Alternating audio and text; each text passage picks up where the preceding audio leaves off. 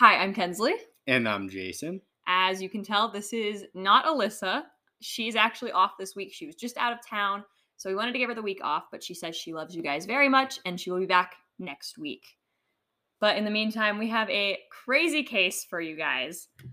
We're covering the case of a woman who was found dead under quite strange circumstances. Although police have suspected this death to be by suicide, the family of the victim is positive there was foul play involved. You're listening to The Ugly Truth, and this is the mysterious death of Joann Matouk Romain.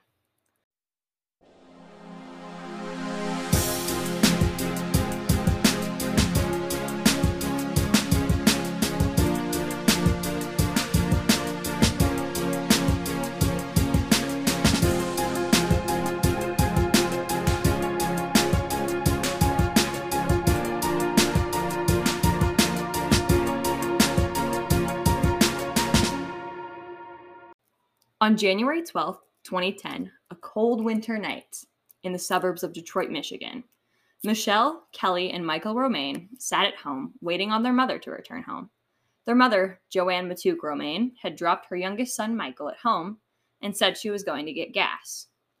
At this point, it was nine o'clock, meaning Joann had been gone for three hours. But her children weren't afraid because they assumed she had also went to a late-night church service. Joann was a devout Catholic and would often stop by her local church for one of their evening prayer services. But shortly after nine o'clock, headlights appear in the driveway. But it isn't who they've been expecting. It's the police.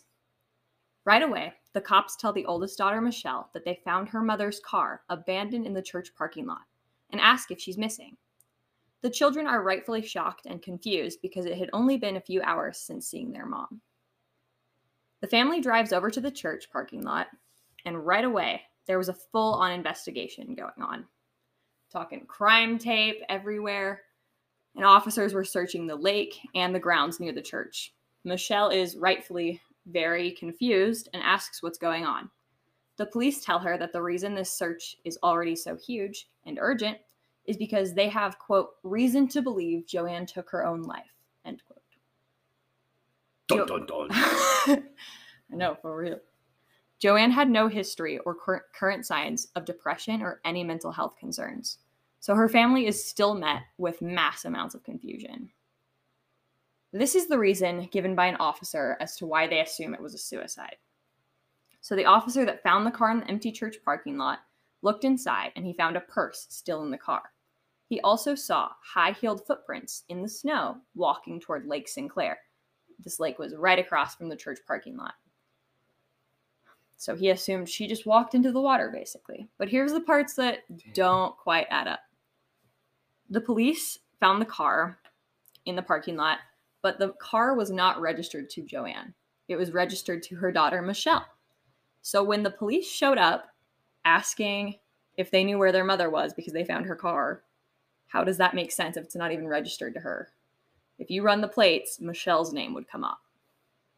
What? That's whack. Yeah. So I don't know how they would know that she was the one missing right away. And the police officer also said he saw prints in the snow that looked like someone had sat down on one of the concrete embankments and slid into the water. So everyone believed she ended up in the water. And for several more hours throughout the night, search crews looked for Joann, but there was no luck. After this whole situation, the family suspects that maybe someone else was involved. But police say they're positive that Joann went into the water. They say that since there was no current that night, she'll wash up within a few days at most. Remember that. There was no current that night. Hmm. So the family is basically told to wait for the body to show up. But they can't shake the feeling that everything in this situation is wrong. Now, what doesn't add up here? Let me just tell you. There's quite a list. First of all, jumping back to when the police arrived, like I said, they found Joanne's car abandoned, but really it's registered to Michelle. So why did they assume it was Joann right away? Yeah. My only guess is because they knew Joann, like they knew the family, and they knew she drove the car frequently, especially if it's at the church. That's fair. But I don't know. And here's the issues with the crime scene. So the water in the lake was extremely shallow. Joann was five feet tall. So for her to cover her whole body, to like submerge her whole body in the water, she'd have to walk two hundred yards out. That's two football field lengths out into the water to completely submerge herself. And she's only five feet tall. What? That's so weird. Yeah. The water was also very clear, and Joann was last seen wearing all black. So in theory, she should have stood out. And it's winter in Michigan, so the water was frozen over. If someone had went into the water, the ice would have had some sort of damage or disturbance to it, but there was nothing. Plus, the way this land landscape is around the lake is super difficult to walk on. So it would make it super hard to walk down. And basically, there was this huge hill, and on the opposite side of the hill was a concrete embankment, and it was like going straight into the water. Not only is this hill very steep in general, Joann was wearing heels, and there was most likely ice on the ground. So I don't know how she would have made it down. Mm, suspicious. Yeah. There's actually an episode of Unsolved Mysteries on Netflix based on this case. It's called Lady of the Lake. And they have a lady that is the same height as Joann put on high heels that were the same height and try and walk down that embankment in the summer. Like, it's sunny, no ice on the ground, and she can't even do it without another guy walking in front of her, like holding her hands. Really? Yeah, she can't walk straight. So then there's the suicide theory. But why would she go get gas after taking her son home to then just go take her own life? Mm-hmm. Like, you gotta at least keep the money in the bank. Why would you fill up your car? That's so weird. Yeah. And also, she went to an evening prayer service at her church right before, like, killing herself. I don't know. She was also, like I said, a devout Catholic, and suicide is seen as a grave sin mm-hmm. in that religion. Mm-hmm. And she took her religion very seriously, so this doesn't quite make sense to her family. So obviously, all of this is very strange and questionable, but it gets even stranger when Joanne's children tell the police that Joann actually had been afraid for her life in the past few weeks. Joann believed that she was being followed and that her mail was being tampered with. She also thought someone was listening in on her phone calls. So she was, like, fearing for her life weeks before she disappeared. Really? That's so weird. Yeah. And because of all this, her family is convinced that her fears had real backing and she wasn't just paranoid. Because originally they were like, this lady is going crazy. But now they're like, maybe not. Within the first few days of Joanne's disappearance, her family worked on making a suspect list. And three men topped that list. David Romain, who was Joanne's husband, her brother, John Matouk, and her cousin, Tim Matouk. David and Joann were separated at the time of her disappearance. David traveled for work often, and Joann suspected infidelity. It was even rumored that David was having an affair with Joanne's best friend. Mm. So there's a motive for him, if it's mm-hmm. him.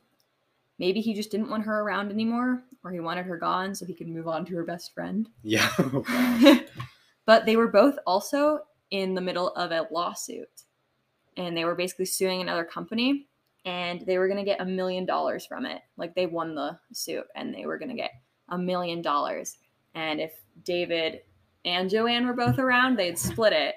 But if only one of them was around, that person oh. would get all million of it. Ooh. So then there's some motive. money. Yeah. And people kill for a lot less mm-hmm. than a million dollars, too. Um, then John Matouk, the brother, uh, was very close with Joann. They were the closest of all their siblings. And the family didn't think he himself would have killed his sister, but maybe someone he's associated with. So he got into some pretty sticky situations. He was into gambling, owed a lot of people some money, mm-hmm. and some of these people might have even been mad enough to kill someone he loved. Then again, if someone were to kill her to send a message, it's likely it would have been clear it was a message. And, like, they would have left a note or something. But here's the number one suspect on the family's list. And in my list, Michelle is convinced that Tim is involved because weeks leading up to Joann going missing, she told Michelle, quote, if something happens to me, look to Tim, end quote. No way. Yeah. What? Like, within days of her going missing, she said this. Who'd she say that to? Her daughter. Wow. Yeah. And now I'm sure the question is, well, why did she say that? Let me tell you. Here's a little bit of backstory to understand why Tim might be the one to blame. So Joann's parents, they were very successful. They owned a wine store and did very well. And when they passed away, there was twenty million dollars up for grabs to be split equally amongst the five children. But two of the children, the two oldest ones, Bill and Rosemary, continued looking after the family business and were accused of taking more money than what was their fair share.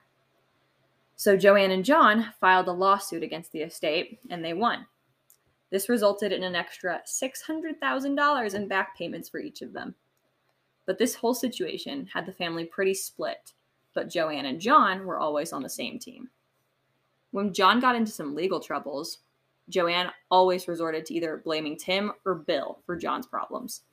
And I don't really understand that, like why she was blaming them for her cousin's yeah, issues. That makes no sense. But basically, she was convinced, because Tim was a cop at this point, she was convinced that he was ratting out John, her brother, when he got into trouble, and he would be the reason. But Tim denied this and still denies this. Now, back to what happened when she said, "If something happens to me, look to Tim." It was one phone call, and this call was about Joann's constant blame of Tim. Joann would say that she was scared of Tim. She wouldn't ever say why, but she wouldn't let her kids ever see him because he was sick, is what she said. And they still don't understand what that means. But one day, Joann went to her brother Bill and said he needed to stay away from Tim because he was bad news. This is when Tim called her and says, basically, "Stop spreading rumors about me. I've done nothing. Keep my name out of your mouth." Huh. And Tim claims that the call wasn't anything more than that. It was just like, "Don't talk about me behind my back" kind of thing. But Michelle, Joann's daughter, remembers her mom screaming at Tim on the phone and saying never to call her again. That's when she hangs up, turns around to Michelle and says, "If something happens to me, look to Tim." Wow. Do you think that was like a joke, or was she like dead serious? Like, do you think she actually thought she was going to... I, I'm pretty sure, especially if her daughter was that concerned about it, to remember it too. I mean, maybe it's just because she's dead now, but there's one final instance that like kind of, it's crazy. Mm-hmm. So she, Michelle, remembers that she went to the wine store that now Bill, the oldest brother, owns with her mom. They were showing up unannounced because Joann just wanted to talk to him. Joann went in alone. And Michelle said that when she came back out to the car, she looked terrified, like she had seen a ghost. Whatever happened in there scared her to her core and caused her to thoroughly believe she was in danger. Joann then asked Michelle to drive her to church because she thought she could, quote, pray it away. Wow. So I don't know what happened. There's nothing about that other than like... That's so sad. She just left and was like, "We need to go to church." So obviously there are some very likely suspected people in this case. And they all have valid motives. Not that it's valid to kill someone, but if you were going to, these are all reasons that make sense, I guess. Fair. Now, while all of these suspects are being put on a list, there is an investigation going on. But I feel like we need to put "investigation" in air quotes because it's not really an investigation. There's some serious flaws in it. For instance, the police claimed that they had dusted the car for fingerprints and didn't find any matching Joann or her family. But they never asked the family for prints to compare, and none of them worked government jobs where fingerprints are required. So how do they know the fingerprints don't match? What are they comparing them to? The police also did investigate that... the police also did investigate that this might have been a robbery gone bad, because her purse was found in the car when she went missing. But the only things that were missed from her purse that were normal were her keys and a phone. But the purse had a massive tear on the front of it.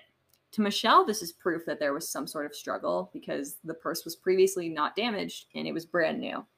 But the police say it's likely that the purse was already ripped and Michelle didn't notice it. Which, maybe. Yeah. There was also fifteen hundred dollars in the purse that wasn't taken. Uh, so it's clearly not a robbery. Yeah. But all of these suspicions of foul play or suicide couldn't be confirmed without an autopsy. They needed a body. And seventy days later, one showed up. On March twentieth, twenty ten, fishermen found a body in the Detroit River in Canada, over thirty-five miles away from where she entered the water. The water that supposedly didn't have a current. So how could she have moved thirty-five miles? Yeah, seriously, that makes no sense. An initial autopsy was done that said she had drowned, which, okay, makes sense. She was in water. Both her shoes and her clothes were found totally intact.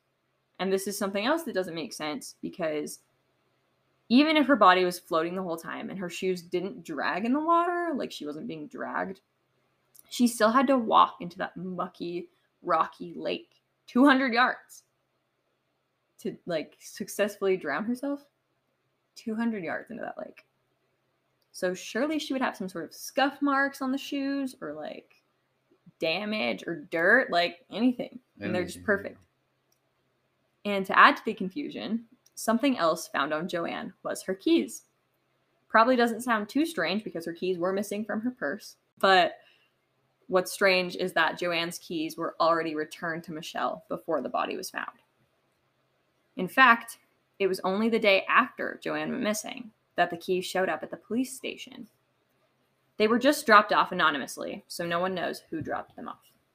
In early February, when the keys finally got dropped off to the family, Michelle notices right away that they weren't the same keys Joann had when she went missing. Michelle was at a house showing with her keys, and they went missing after the showing. That was the original set of keys, so the whole family had been using the spare set. The set that was returned to the police was the original set that had been missing for months. That's so I don't not okay. Know. Yeah. I'm that just so like confused. Screams murder to me. It does kind of. Suspicion. What in the world? The Romain family took it upon themselves to hire a private investigator because they were over working with the police, basically. And this autopsy revealed some aspects that weren't previously mentioned. Like, the autopsy found contusions on her left arm. This was the arm that she wore her purse on, so Michelle believes that someone grabbed her mom by the purse. Hold on. Mm. Also, it was found that Joann died of a dry drowning. This means that no water was in her lungs. This is such a rare thing. It only happens in one percent of drowning cases.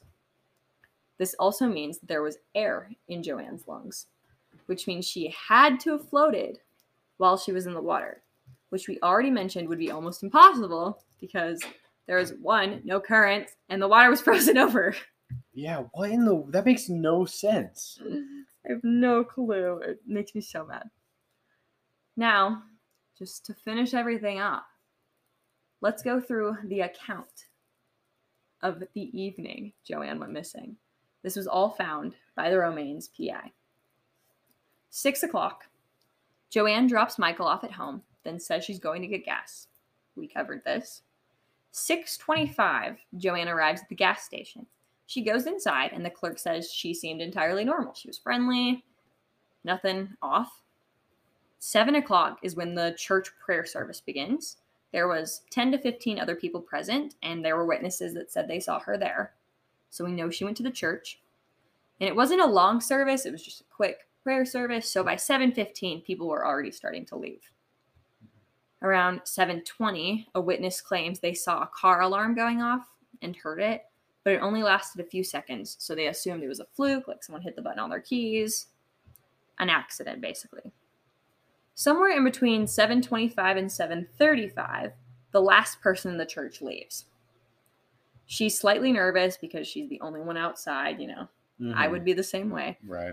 So she's kind of darting her eyes across the parking lot, just looking to see if there's anyone there. And she says no cars, not even Joanne's car, which was found in the church parking lot. So we know Joanne's car was found in the church parking lot.